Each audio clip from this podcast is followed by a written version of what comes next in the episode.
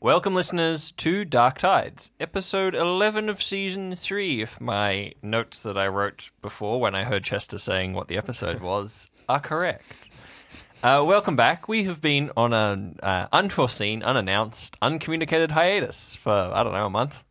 There were many instances where I was like, maybe I should tell people that we'll be. Nah, it's fine. Nah, it's fine. They'll figure it out when the, another episode doesn't drop. It got to the point where I was getting DMs on Instagram about it. Really? From From the who? patrons.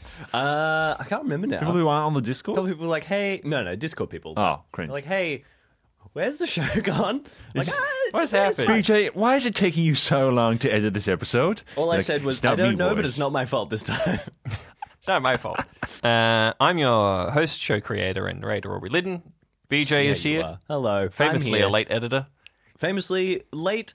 Chester, who no one talks to on Instagram, apparently. yeah. I don't have Instagram. Me neither. That's why right. it's BJ. Uh, I think they know that that's the only social media I ever look at. Yeah. I have Instagram, but I don't have any friends on Instagram. I'm your friend on Instagram. Oh, I don't count. I'm a colleague. Yes, please, BJ, keep it professional. um, you want to talk Aubrey, shop? Aubrey has created this Head back to Hot podcast Topic as an shop for a elaborate top. ruse to downgrade his relationship with me from friend to colleague. You see, if we were involved in the same project, then he's not my friend. exactly. This If is we how I work like to keep together. all of my relationships. This is how me and BJ have lasted together for 10 years. Yeah. Workplace professionals. We professionalism. were only friends for two years. Ever Colleagues since Then we for 10. became business partners. then, it's worked so well ever since. we're still going strong. Um, all right. Do we have any fun facts?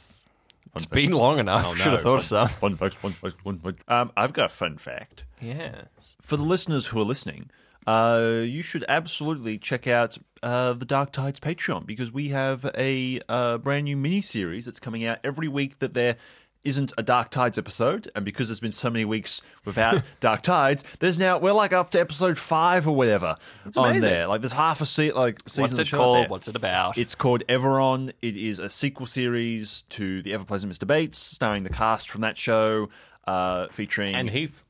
And Heath, it's learn more about basically Heath. it's basically built around exploring the characters that we saw in season two, like Emily, Warwick, and especially especially the other Bell sisters, and kind of getting a better grip of uh, Tyr and the agency and that kind of monster hunting world. So with yeah. with returning characters from Mr. Bates. Yeah, so it's got a return character from Mr. Bates, brand new characters, and it's kind of a, a filling in of the gap of how um of how Tyr kind of got to the point that it is in season two. Hmm. so yeah. And if it's if you need any more convincing, I am barely in it. So if that's your Yeah. qualm with most of the Dark Tides and content, I only play two characters. your problem's fixed. so you don't even have to listen to me. I that occasionally much. do a voiceover. And you know, with you know how Spotify's always giving you ads and all that type of stuff. For a dollar a month, so not even anything similar to how much Spotify costs you, a dollar a month, you get two episodes of that a month, as well as our little Breaking Tide stuff. Which so is it's a pretty really good deal. when the main show disappears for a Yeah. while. Just so you know, by the way, the Dark Tides company isn't doing so. good. guys, the Duck Tides company, um, we're getting old, guys. We're, we're selling this stuff away for way too cheap. Listen, guys, people come into our house and they're like, "Hey, can I take that microphone?" And I'm like, "Listen, man, five dollars is yours. Doesn't matter. We spent three hundred dollars on it. It's yours." Yep. Some could say bad business practices. I say entrepreneurship. it will come back. Surely, surely it will it will reciprocity itself around one day, and they'll be kind to us when we're sitting on a curb recording a podcast. You're really just talking to two ice cream cones. Two ice cream cones plugged into an iPhone. Yeah. Homeless. So it's not even a proper Plugged iPhone. into It's an an It's iPhone a cardboard box to our names. Yeah. Uh, okay, well, that's Chester's, Chester's fun fact was a plug. What about you, BJ? Um, I think my fun fact is that Alistair has written a letter to his sister. Um, Alistair has a sister. Yeah, I know. I only just remembered that the other day too. Um, Wow. He's he's like he's written he's written a letter to her, and he's I'm going to say he's put it stereotypically in a bottle. But he hasn't thrown it into the sea because he's not that stupid. Um, basically, just like a you know, if I never get back and I never get to see her again, at least I'll have left this. And if she ever comes looking for me, she can read it and you know, see see see my I don't know something. And so he's he's got that inside the house at the moment. He wants to take it with him and give it to her if he can, or better still, see her. But if that never happens, he's basically just written out that you know Don't give away too much, BJ. Well, I'm just thinking, you know, that we could put that letter in the vault along with Puck's letter that people want to Yes. see, and then uh, we'll just tease them with it to the point where we actually has to figure out what's in that letter. And, Sure. Uh, yeah, hasn't yeah, happened he's yet. going to say he's disappointed in her. Uh, I've never been more disappointed. Asking can't for the recipe for Mandarin chicken. back to the archipelago with me. Dad was right all along. Do you know where you put that fifty bucks I lent you twelve years ago? plus interest. All right. Well, we've had an actual fun fact. We've had a plug. I'll give a recommendation, Woo! which is just that um, for whatever reason, I decided that I was going to rewatch Fullmetal Alchemist Brotherhood, and I watched the first four, five episodes yesterday. Controversial. And what struck me um, was how deeply dark that show is. It's just straight away. Ah. It's really quite interesting because you basically, I think it's like episode one is relatively light, except for the fact that it's very violent. You're like, okay, Okay. this is kind of a lot of action, but other than that, it's pretty good. And you kind of it's like the first episode is like a terrorist plot to take down the government, um, and it's by a former like military agent of that government. He doesn't do a very good job of it, though. He just makes No. ice walls. Um, but then, he tries. Trash. and then I'm pretty sure episode two. I think it's episode Isn't it the flashback? Episode two is just the flashback to the absolute horror story that is the origin for the two main characters. And it's really, really awful and depressing. And then episode three is okay, but it's about like a, a religious leader uh, manipulating an entire town of people. And then episode four is the famous. The dog episode. Yeah, it's the Chimera episode, and I made myself rewatch it because I was like, if I'm going to watch the whole, if I'm going to rewatch the show, I should rewatch the, the whole, whole show properly, yeah. And goddamn, is it just as harrowing as the first time? Uh, it So- really so holds up in that respect. Is your recommendation to watch Fullmetal, or is your recommendation to not watch it? Um, I don't you know. I don't know.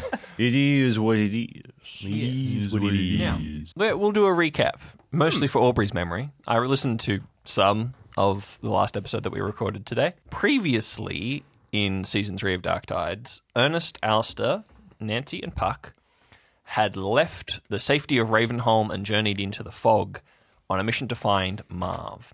Now, if my memory serves me, because I didn't listen to this part of the episode, you were finding Marv because Marv has the potential or the technology, or potentially knew the technology to implement Sky's invention, which would A uh, sound wall uh, yeah. protection fence thing. Yeah. yeah, a, a a piece of technology that that Alistair's child had developed uh, by her kidnapped yeah, fairy with the help. It definitely not that sort of a situation. It's uh, a but through through studying a pixie. Slave. Different. Pixie slave. Um, yes. So you went after Marv. You split up to go to the two different locations that seemed probable. And we both succeeded. You both found a Marv. Uh, Very Ali- concerning. Alistair found a wild, aggressive, and um, seemingly hell bent on self destructive behavior Marv, uh, who had been repairing his ship and was planning to go out into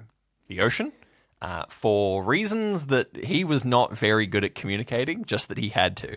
Uh, Ernest found a sort of, what- I think we said it was like early 30s, mid 30s, Yes. Younger, younger uh, Marv. comfy sweater wearing homebody Marv who didn't see that there was any point in doing much of Mac anything. and cheese cooking, checkers playing. Yeah. Checkers losing. Yeah, and um, listening back, there was a lot of which you know obviously wasn't there when we were recording it. BJ put in a lot of like jazz lo-fi. Smooth, smooth lo-fi. Uh, yeah, so I think that that kind of gets it. Uh, It's the first episode I've edited in like a year and a half. I realized when I was doing. it. I was like, man, I haven't done this in ages. now the, the the music tone is noticeably different when BJ edits. Yep. Much jazzier.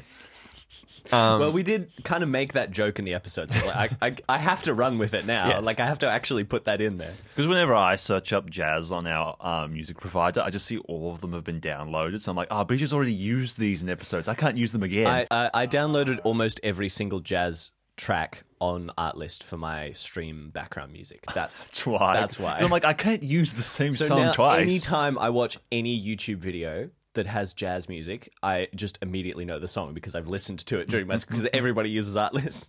Ernest discovered that Marv was being. This version of Marv was living in some kind of reality bubble because of an, a brainworm, more or less. I don't even know if I registered when we actually recorded it. Allah, inside Ernest's head, made the comment that the eyewear used in uh, Feed the Machine was based on this same little Yes. creature. Yes. Uh, Yeah, the ability to alter reality to the person who is plugged into it. Yeah. Both Marvs reacted to a uh, a clap of thunder and lightning as a storm rolled in for the first time in the decade the archipelago has been lost in the mist. And both Marvs instinctually and with no regard for safety both began heading to the water. Uh, older Marv in the boat the Sheila, along with Alistair and Nancy, and just diving into the waves, the younger Marv with Ernest and Puck not far behind. And that is where we will pick up our story. Mr. Pop. Sheila hits a rock and sinks, and we all drown. The end. See you in season four.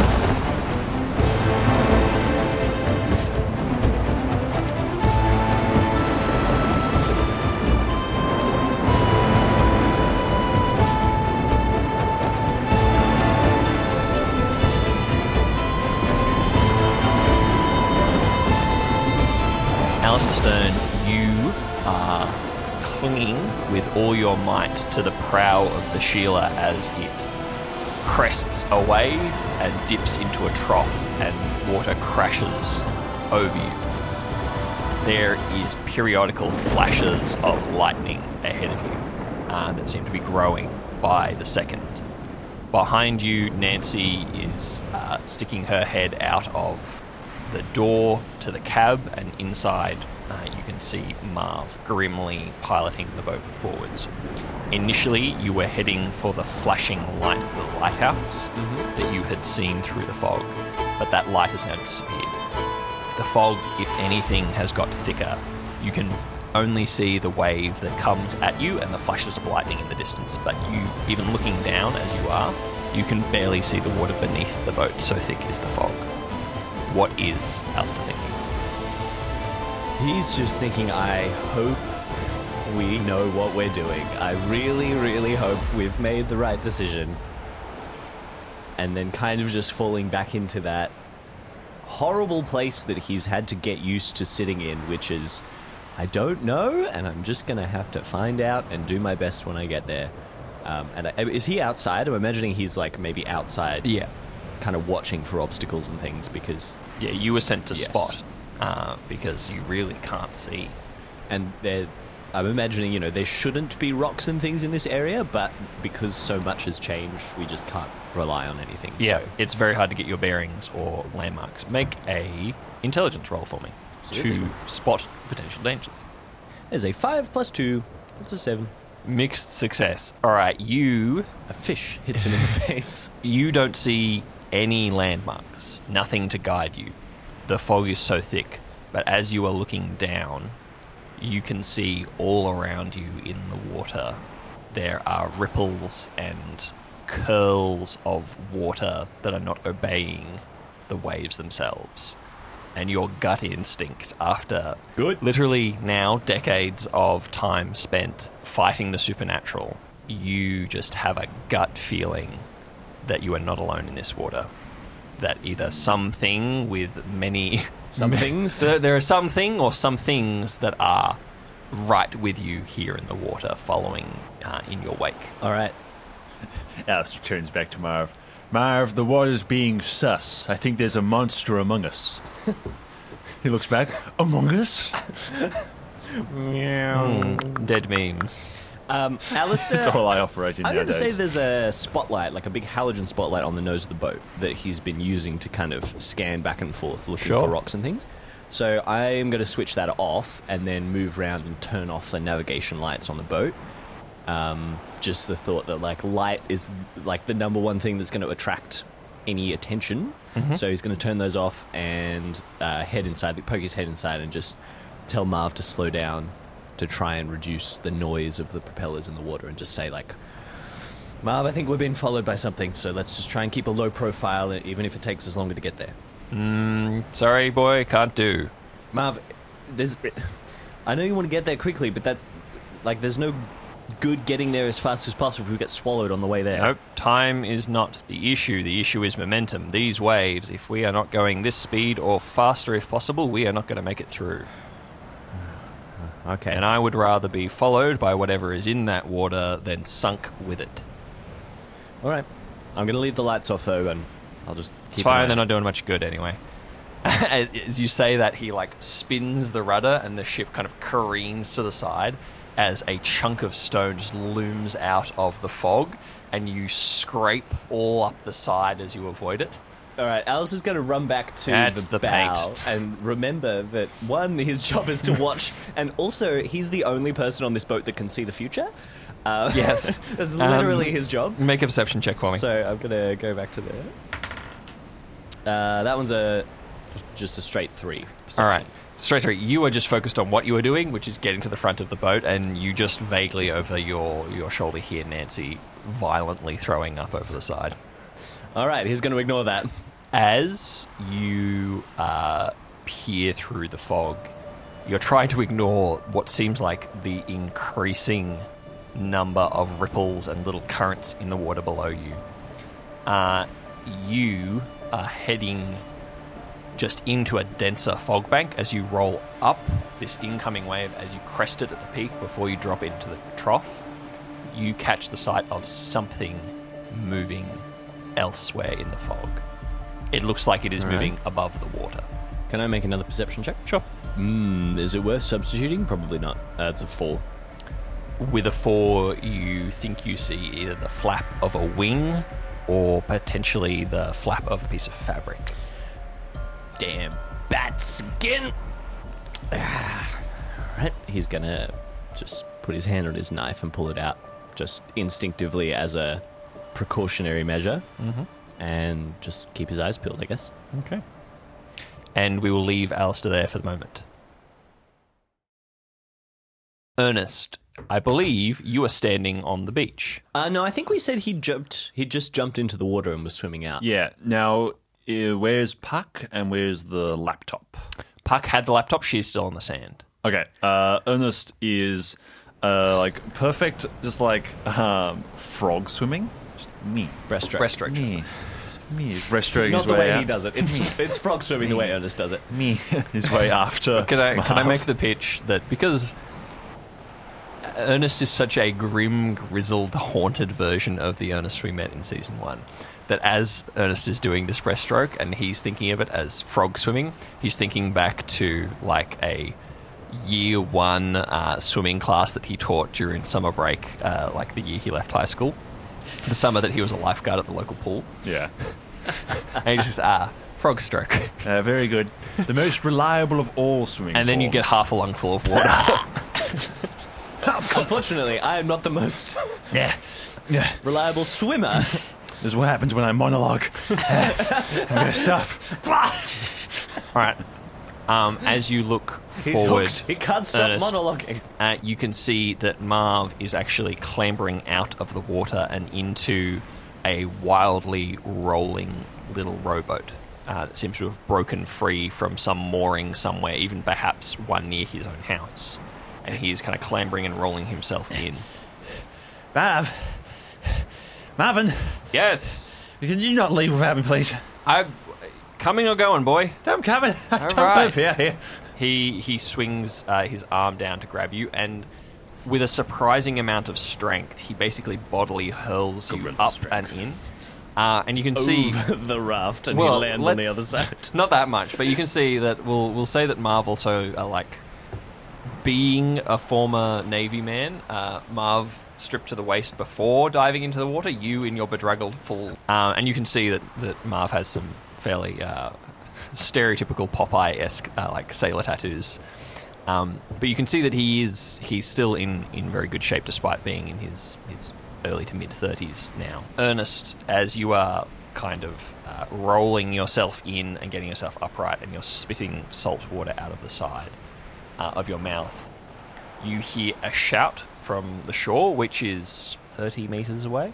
You didn't get out very far, but it gets very deep very quickly here. The archipelago has uh, a very fast drop off into the water. You hear a shout, and make a perception check for me. Seven of my additions. Uh, you hear the shout of heads Ernest frowns. And gets bonked on the head. Wait a minute. and sailing. You can you can barely see the shore from where you are. You can more see the darkness in the fog. Uh, you hear the clinking sound of chain, and then out of the fog comes a chain with like a grappling hook end on it that slams into the front of the boat and like latches in. And then you just hear clink, clink, clink, clink, clink, clink, clink as the chain is like retracting, rattling. You are not being pulled, but being forced through the water at great speed comes Puck. Uh, and you can see that she's used her tattoo powers to create this thing, and she's now like reeling it in using her power and drags herself. This is Nice. frowning. through the It's water. like, wait.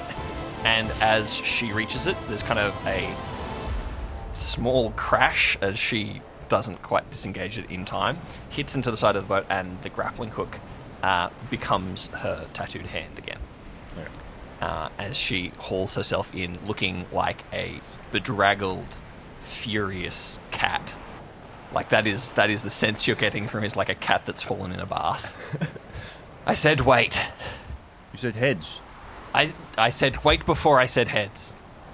I It's fine. heads.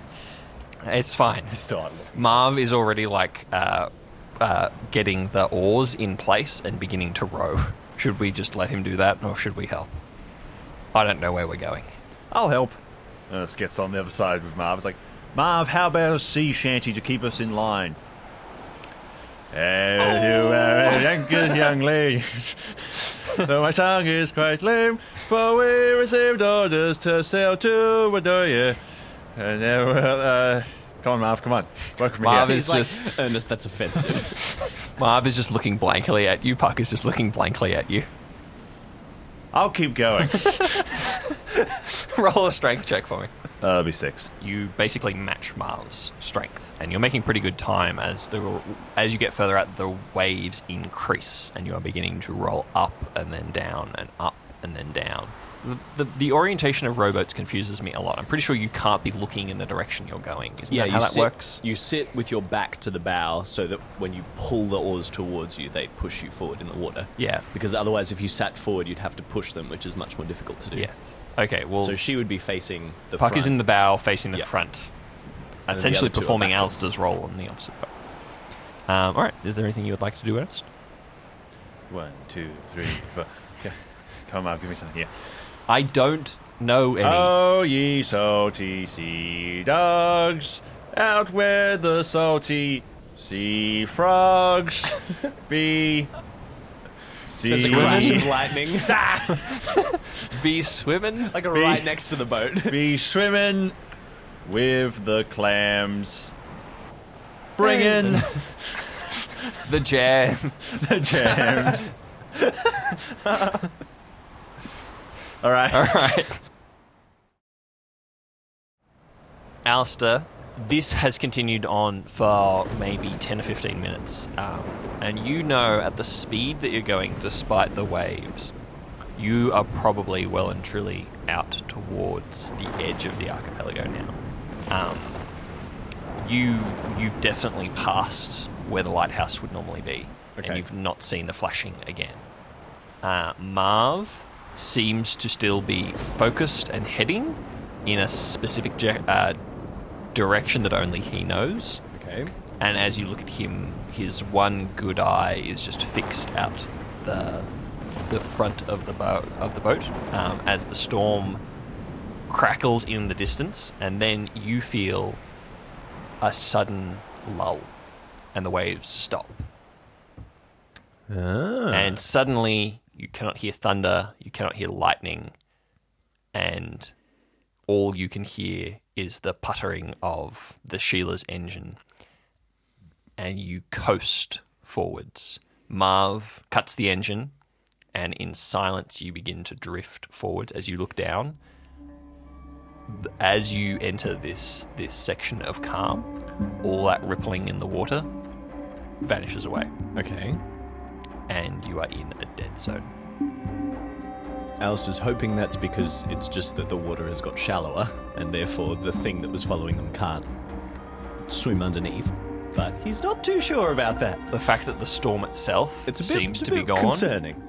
Um, and as you look around, Nancy uh, is kind of trying to spit delicately and uh, rinse her mouth out. And she is uh, pulling off the raincoat that she had been wearing, or the I guess it would have been one of the cloaks uh, that she had been uh, wearing, and she is sort of readying herself for whatever comes next. Marv is doing the same. As you see, he seems to be rummaging around under decks again. Can I do a paranormal knowledge roll? Sure. um, just on the area around us, and I'm also kind of looking for those shapes in the sky as well. That's a six plus two intelligence plus another two for paranormal knowledge, so ten. So, what are you looking for exactly? Uh, I'm trying to figure out where we are mostly, and and like because uh, Alistair knows the archipelago fairly well, even though there's a lot of mist. So he's trying to figure out like what direction we we went, and then also why has the storm stopped and why are there suddenly no waves anymore. To explain this, because of your role, I will give you three pieces of information. Okay. Number one, you can't explain why, but you do not think you're in the archipelago anymore. Right. Huh? We're not The, in the Kansas fog, the fog is still there, but you have some strange sense that's telling you we haven't moved in space, but this is not the archipelago. Immediately, as he realizes that, Alistair thinks back to the search party that he sent out that returned as two skeletons in a boat. And he's like, "Oh, great! I think have we just have we just doomed ourselves to the time vortex or something?" piece of information number two. You move into basically like a clearing within the fog.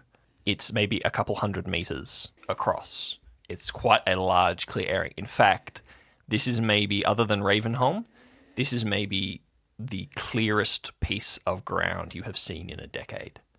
And it is calm water, gently, gently lapping, but almost no sound. And on the very far edge of it, you see a tiny dinghy, a little skiff.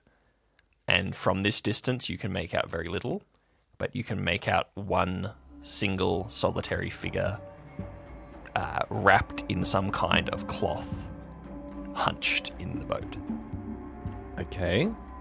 As you are looking, you begin to see something materialize out of the fog, as if it is drifting towards you. You see the prow of a large navy cruiser that is listing to the side as if it's taking on water, and it is sort of heading uh, parallel to you as if it's going to pass you, and it is silent and empty and lifeless as it drifts through the water. Is this the ship that crashed in the shore that we explored in season one? No, that was a Before it crashed. container That was the that was the the Blue Gull, the blue gull. small container ship. As a freebie, from as it gets closer, you watch, and you are sta- you are like standing right at the prow of the boat, leaning out as far as you can to see. Uh, you see the side of this hull is rusted, and um, it looks like it's taken shell damage, like it's seen combat. But you can make out through the gouges and the pockmarks and the rust. Uh, you can make out the words H M A S, Hangman.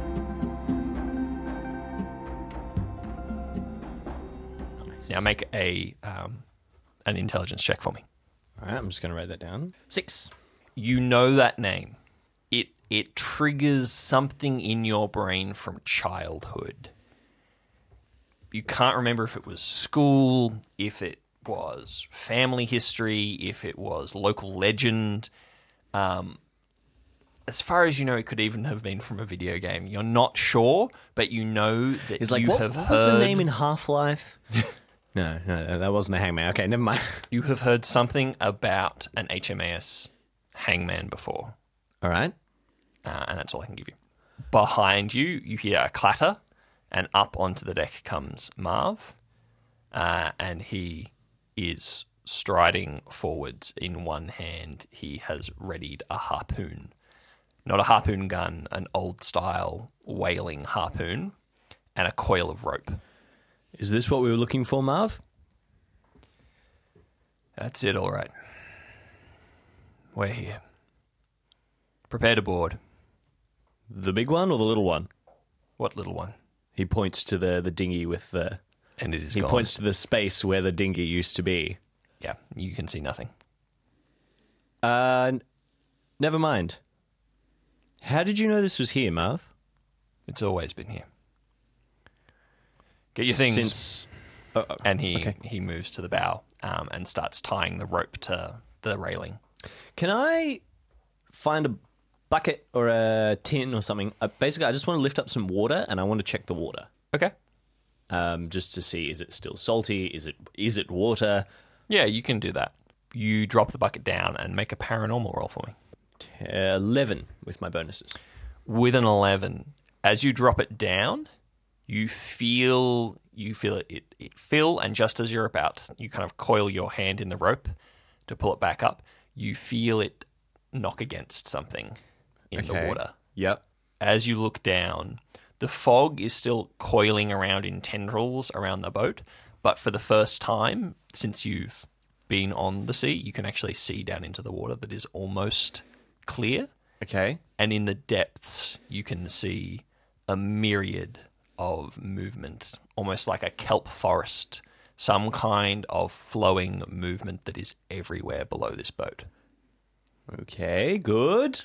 And as you look down, you see what you you could swear is the silhouette of a person drifting face down through the water. How deep? I'd say about three meters. Can I try and drop the bucket down further, like let out more rope to try and drop the bucket down to the level that this? Yeah. Are you attempting to bonk? I think I'm going for a bit of a bit of a thunk. A bit of a thunk? Test make alive? a dexterity check. Uh, okay. Uh, Ten. With a 10, you successfully drop it down. You kind of let it take on as much weight as it wants, and it slowly moves down, and you feel it again knock against something. Uh, and with a 10, you're aware enough and you're braced enough that when there is a violent ripping at the rope, you let it go, Yep. uh, and the rope is gone, and it, it splashes into the water and is pulled under. Okay. Yep. That's what I thought would happen. Okay. Nancy, um, as you, she's been watching you do this, she takes a deep breath in and then readies the hatchet. I'd say that's a um, don't touch the water kind of. Yeah, a bit of a don't touch the water situation. Can I just ask one more question? Where is the light coming from? Because if I can see into the water, there's clearly light from somewhere. Is it coming from above or is it coming from underneath? It is coming from above, but it is the same sort of sourceless, uh, diffused grey light. Moonlight through mist type. Yeah, you and you're not sure if it's day or night, to be honest. Yeah. Um, but it is it is at the moment pale. Looking around you, you almost can't see color. Everything is in shades of of grey, black, of sort of washed out green and blue as well. Yeah. Okay. Because it was like late afternoon, so the sun was still up when we were sailing out, right? Yeah. Yeah. All right. Marv is readying um, this rope. He attaches it to the end of the um, harpoon, and as the HMAS Hangman drifts past, Hold it up, Marv. drifts. Let me do that. You can see he is very resistant. I'm stronger. Getting old. Fine. Through one of the portholes if you can. I'll do my best. with practiced ease, you feel the weight of the harpoon, the rope is knotted very, very securely around the center of the shaft, and you uh, bring your arm back, you throw, and you follow through with your arm and your shoulder, and you send the harpoon crashing, and you hear the tinkling of glass as it crashes through a porthole up on the the um, the deck of the ship. Basically, goes right through into the room, and as Marv hauls on the rope, uh, the uh, it's pulled like taut and locks itself in place where the um, the shaft it. of it yeah is stuck in the window frame. As the hangman continues to drift and the Sheila without its engines running begins to list and then be pulled alongside um, and it kind of clunks into the side of the hangman and begins to follow uh, like a pilot fish next to a shark. Marv, are we going through the window or are we going up on top? Up the rope. Right. Ernest, what are you doing as you uh, are in these rolling waves? Come all ye young fellows that follow the sea, to me way hey, blow the man round. Now please pay attention and listen to me. Give me some time to blow the man down. Can I make the pitch? Chester's reading this off his phone, but can I make the pitch that he's reading it off a piece of parchment that he found in a bottle that floated by? He's like, ah, sea Fanta- shanty. absolutely fantastic timing on that one. Incredible. Fantastic. The last bit of it is a bit smudged, but it's all good. He's just singing, being splashed. I by can't big bits of believe water. my luck. The the storm is still raging all around you, and as you reach like the, the height of the chorus, and you're feeling like, yeah, you know what? The wind whips away the piece of paper. Which was like, no, no, it whips away the piece of paper. And you're like, you know what? Don't need it. I've got this now. I've, I've, I've remembered every single sea shanty that I've ever heard, and I think it's about 19 of them that I've been singing for the last 25 minutes. And I'm pretty sure I could just write one now. Um, and as you like, you begin Looks to over and everyone's like, like face in hands. Yeah, Puck, Puck is definitely facing hands. Uh, Marv is just zoned out. He, he's not mentally present anymore. You you crest a wave and you crash down into the gulf below, and the waves are gone, and you are suddenly out into uh, a calm circle of water. And make a perception check for me. Uh, that'll be 11. With an eleven, Ernest, Ernest frowns. Uh, the storm is gone. The water is smooth and clear with just small ripples and little eddies of waves. With an eleven, you're sitting there and you're you're wondering. You're like at first you're like, ah, that's nice. I was getting kind of over this up and down motion and the waves, and then there is a violent prickle up and down your spine, and you feel bile rise in your throat. And as you swivel your head on instinct, it's almost like something is guiding you. You snap your neck, looking to the side, and maybe 30 meters away from you, emerging out of the fog into this cleared area, is a small skiff, just a little rowboat. And you can clearly see a single solitary hunched figure in the bottom of this boat with some kind of cloak or blanket wrapped around them and you have a sense of extreme nausea looking at this creature, whatever it is. Hmm. As you look at it, you kind of lean forwards. You lean out over the boat a little bit, trying the, this weird magnetic attraction to this thing and this repulsion at it at the same time. As you look, the hooded head turns to look at you and you just see two points of light. Cold, white, unmoving, unfeeling in an expressionless face. The face is almost totally in darkness. You can make out nothing but these two points of light in dark eyes. And you feel your mind begin to swim and dip almost into unconsciousness. Ernest is going to slip and fall into the water. Okay. Make a. I don't even know what check is relevant here. Um, what are your skills again? It's been a Uh, while. What skills do you want to know? Uh, What he, a- he what has a- plot armor. Um, so combat, exist. physical intelligence, and arcane. So physical, maybe. Ooh. Well, you, yeah, yeah. give me a physical roll. Physical would be to like swim, I guess, and then yeah. Uh, one plus one, so two. Oh, Ernest. With a one, It was a two. with a one, even with its modifier, uh, your coat just takes on more water and you begin to sink. Yeah, and he's still kind of coming in and out of this. You're coming in and out of this thing and you feel this nausea.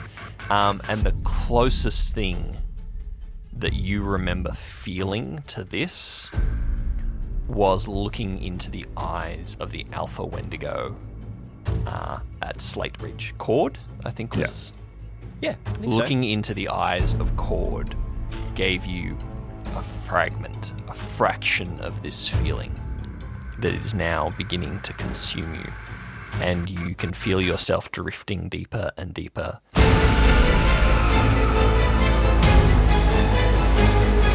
Around you, the little rays of light that penetrate this water, you begin to see other bodies floating below the surface with you.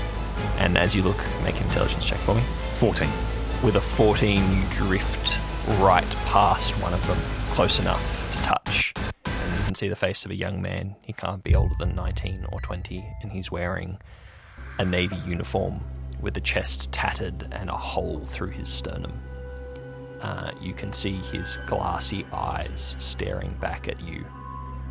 But there is also like this thin membrane of something almost like hair all over him that seems to attach him in a web to every other body. And you can feel that membrane beginning to wrap itself around you too. With the 14, does seeing this jolt uh, us out of the it does. stupor? And it tells you that you are in desperate, desperate danger. Okay. Ernest is going to swivel around a little bit, looking at all these different bodies, and he's going to pause. And he's going to look down a little bit. There's like a slight slump of his shoulders, and he pulls the jacket off that has his cap in it and lets it float away and begins trying to swim up because he knows that he's not going to be able to make it up with those both weighing him down. So he le- lets his bomber cap go Right. and his jacket and lets it float away. Make a physical check for me. All right. Come on, Ernest. That's a nine. All right, with a nine, with a nine, that feeling of nausea is washed from your system by sheer panic and a need for air as you realize that your lungs are bursting. As you struggle towards the surface, you can feel it almost like a vice around your lungs crushing in.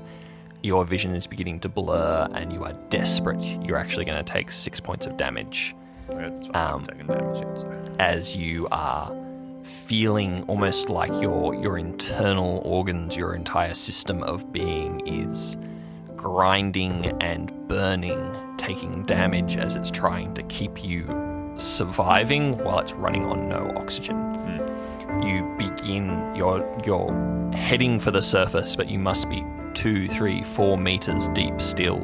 And as your vision begins to darken, you're not sure if you're going to make it and then there is a splash and a vibration, and Puck is sailing down through the water directly for you with an arm outstretched. Um, and make a physical check, and she will make one too. Four. With an 11, That was close. you begin to fade. You were going to need at least a 7 uh, if she didn't get higher than 7 herself. Yeah. Um, Ernest uh, starts to fade. He's like reaching out a hand, but it's quite limp. And he's kind of starts his eyes start to roll back, and he starts to lean back, and starts to go down once again. And then he hears a voice coming like over and over and over. Ernest, wake up now.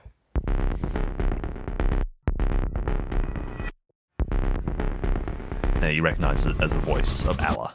and you feel Puck's arm, uh, her hand, grab at the front of your shirt and begin as she uh, swivels her body in the water and begins to kick as powerfully as she can towards the surface.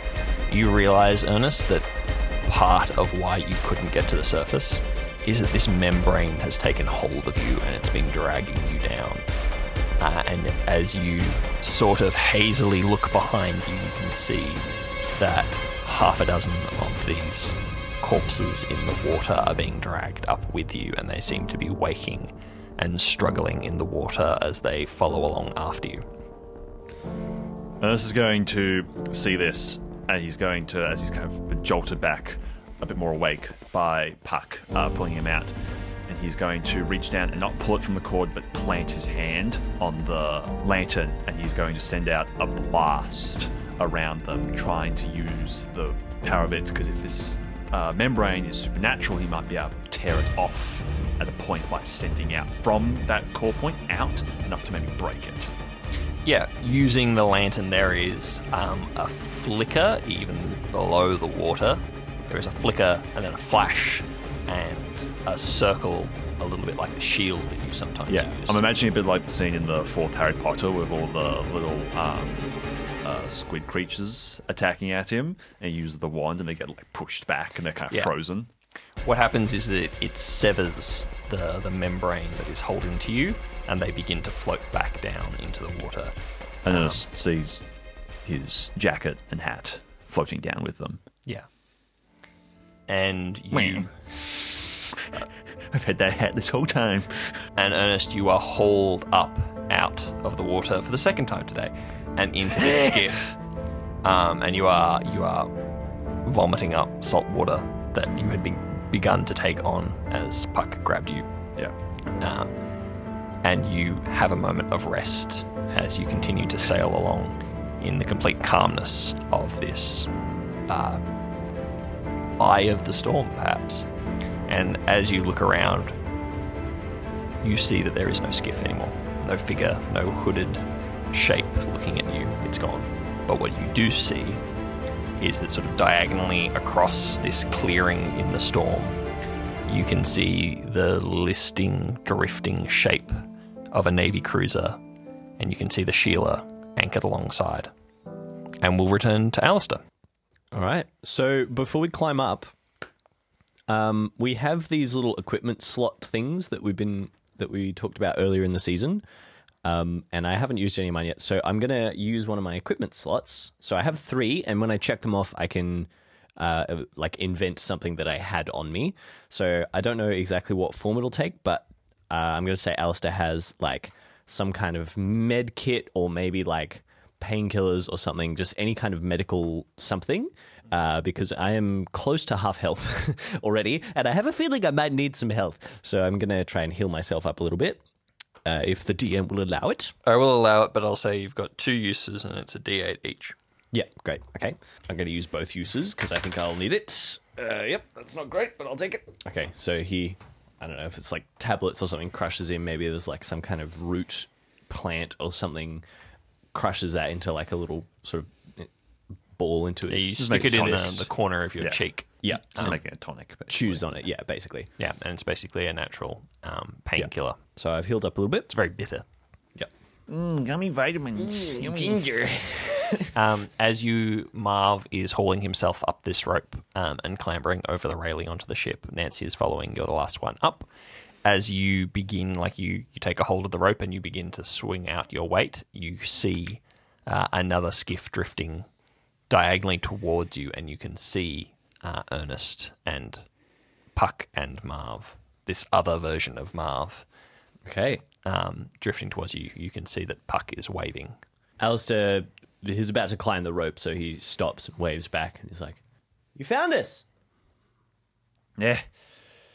Yeah, and you found Marv. You found Marv. Everyone found Marv. Great. Go team. Are you okay? Collectively, we did our. Yeah, we're. All right. We're all right now. All right. But don't touch the water. Don't touch the water. Uh, okay, I'll throw you a rope. You can tie alongside. Alistair finds a rope and chucks it to, to Puck in the bow of the rowboat and ties them alongside. We'll cut forward a few minutes. You are reunited. Uh, you have all climbed the rope now onto the hangman. Yep. Ernest empties some water out of his shoes. Um, he's wearing um, like bright blue, like sky blue, uh, really tight fitting jeans, and almost like a, a denim blue shirt as well. He's rolled that up to his his elbow, um, to like the elbow joint. It's like brushing off some of the excess water. What happened to the, the jacket? hmm, shouldn't have asked. I don't think he wants to talk about it.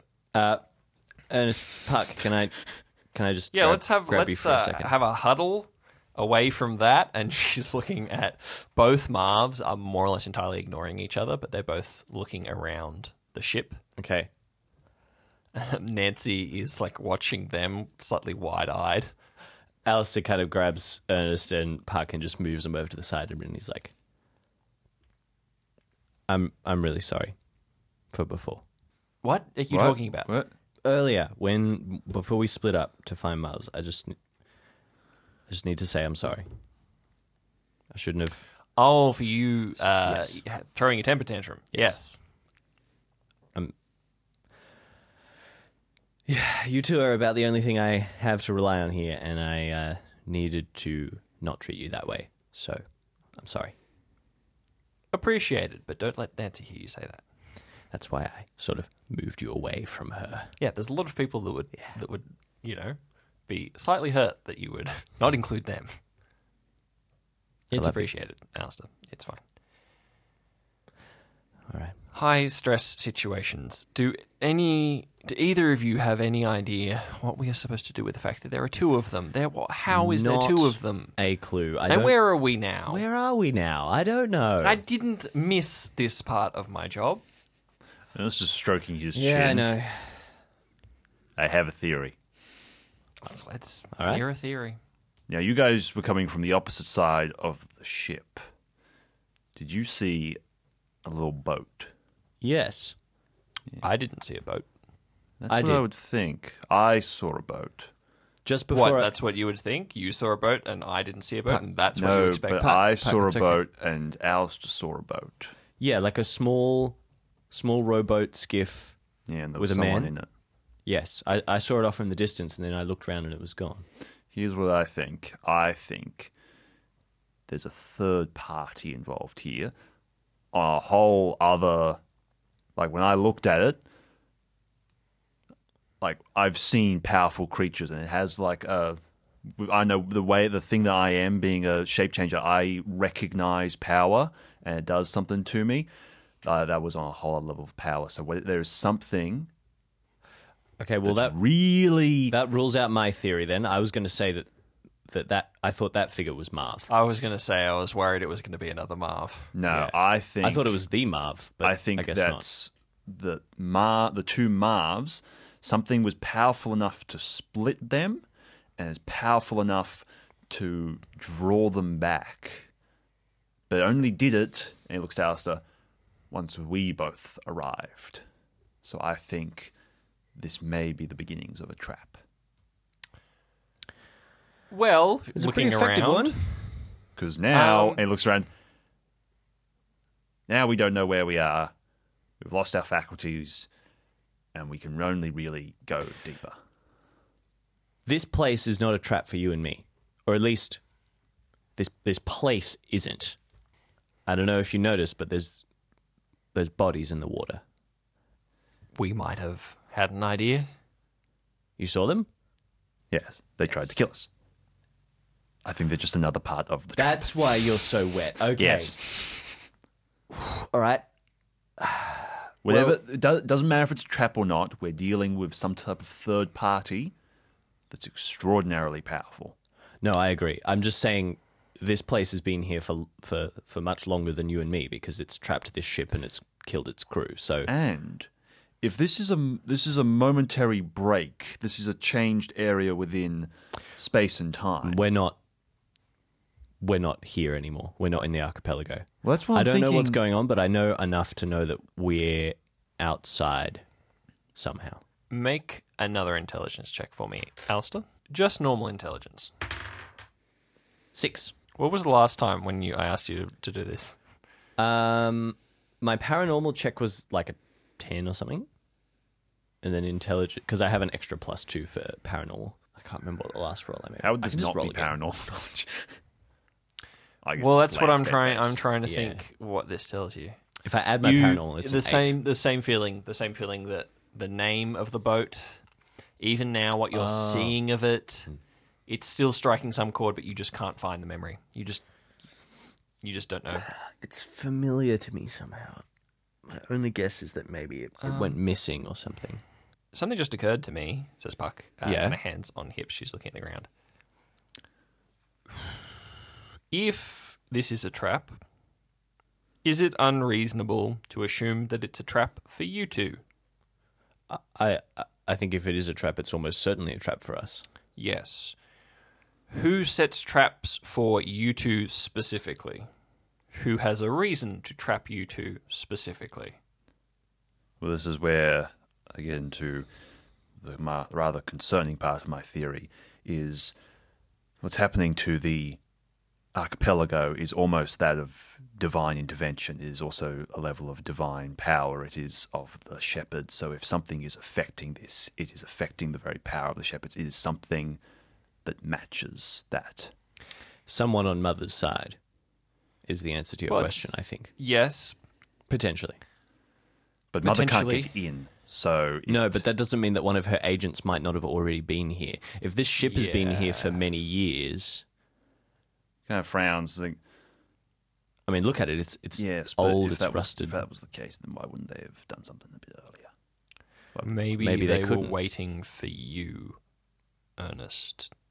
I mean, you maybe think about it it. wanted both of you. When you and I were here last time, that was that was before mother even had a body, and then since then it's just been me.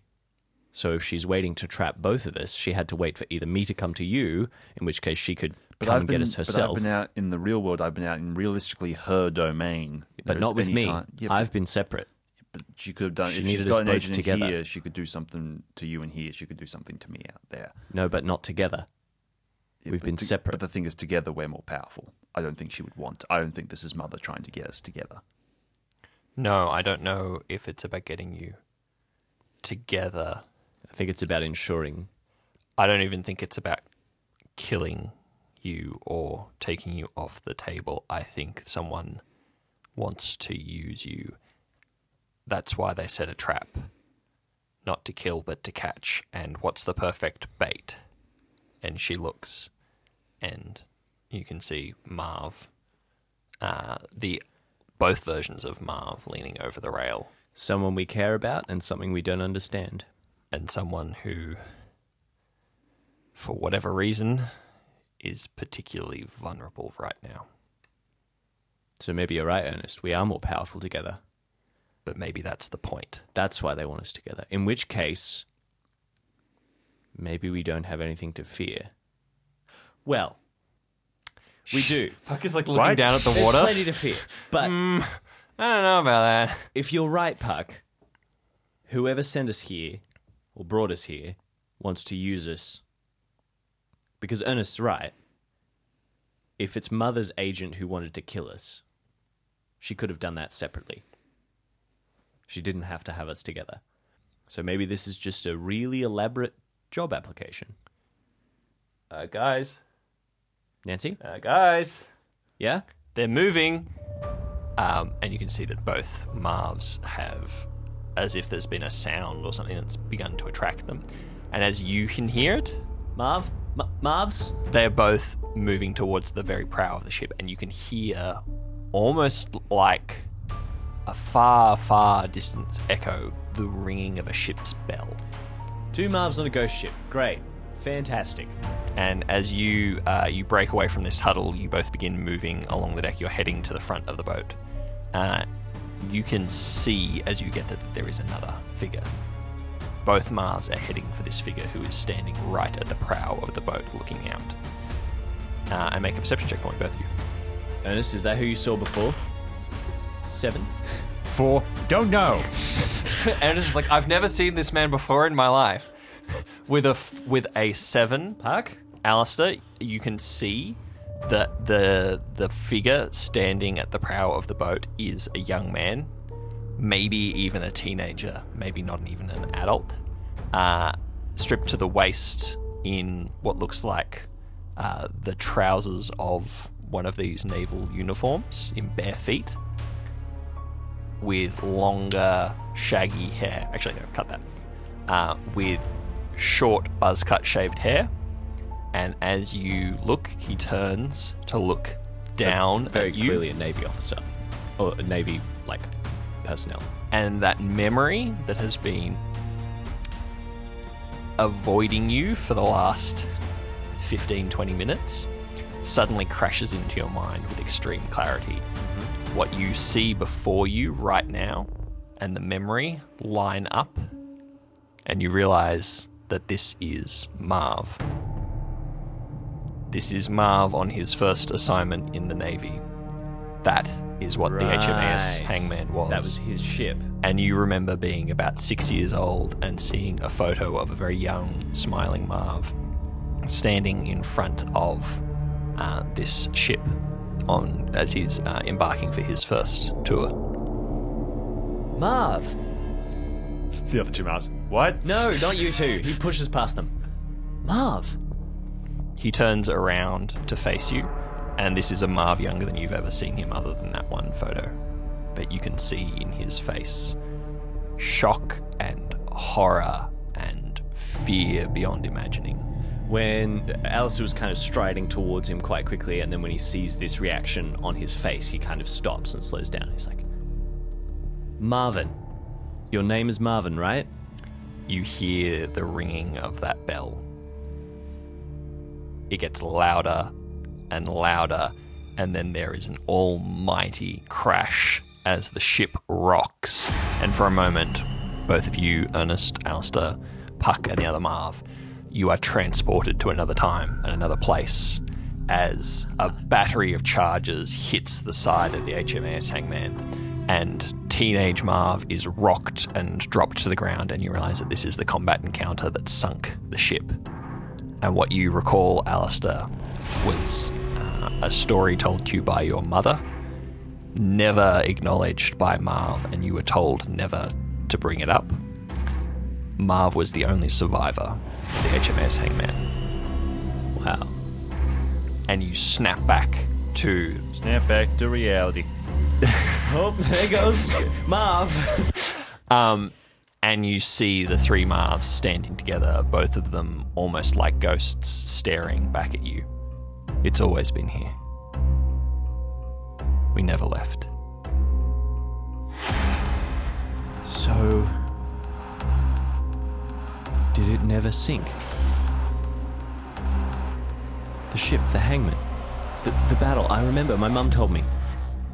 You were on this ship. He looks at the younger one. You. I never left. And the ship begins to rock and creak with squealing steel.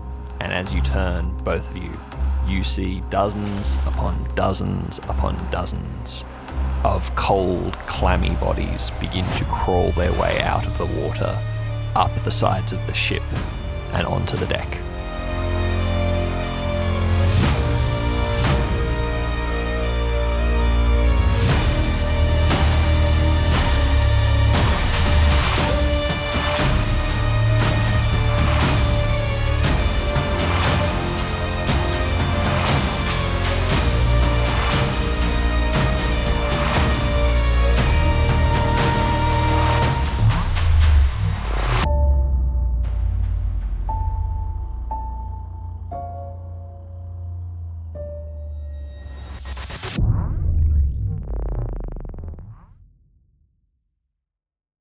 Thank you for listening to Dark Tides. It's been quite a long time since I've done an outro. I kind of forget how we do them. Um, I have been your host, show creator, and narrator, Aubrey Lidden. Uh, Alistair Stern is played by Bejae Ingate. Ernest Marsh is played by Chester Lidden. Uh, thank you very much for listening. We will be back again, hopefully, uh, in a normal period of time. Hopefully not in a month and a half. Hopefully not in a month and a half. Um, with the next installment. If you want to support the show, we would greatly appreciate uh, you checking out our Patreon. There are a bunch of There's different of support stuff tiers there. with lots of different support options, uh, with bonus content. There is currently Chester running Ever On, the sequel to the Ever Pleasant Mr. Bates series. There is a backlog for about two or three years worth of bonus stuff, including if you are interested, a two-part Jaws-inspired Oh, yeah. I forgot about adventure that. that also featured Marv. Which Um, I was only thinking, literally this morning, I was like, man, that was good. Yeah. Like that, that was that was good. That was good. and I'm pretty check sure an improvised song that the three of us made up, Yeah, I think so. something like that. Pretty good. I don't remember. I wasn't there. I think it was me in editing actually. I think you in editing created did the most song. of it. Yeah, I don't know if there was any words to it. Anyway, uh, so thank you for listening. it's a fun time. You can check out our uh, social medias. We have, I think, most of them or all of them, and we love to receive fan art, fan theories, questions. Um, Not so- fan fiction. Not fan fiction. No, we are not else. pretty pretty uncomfortable with that, to be honest. Uh, Pretty unbased. so yeah, Yeah. uh, and we'll see you in the next episode. Ta ta. Farewell. Already. Chester, what do you think about that?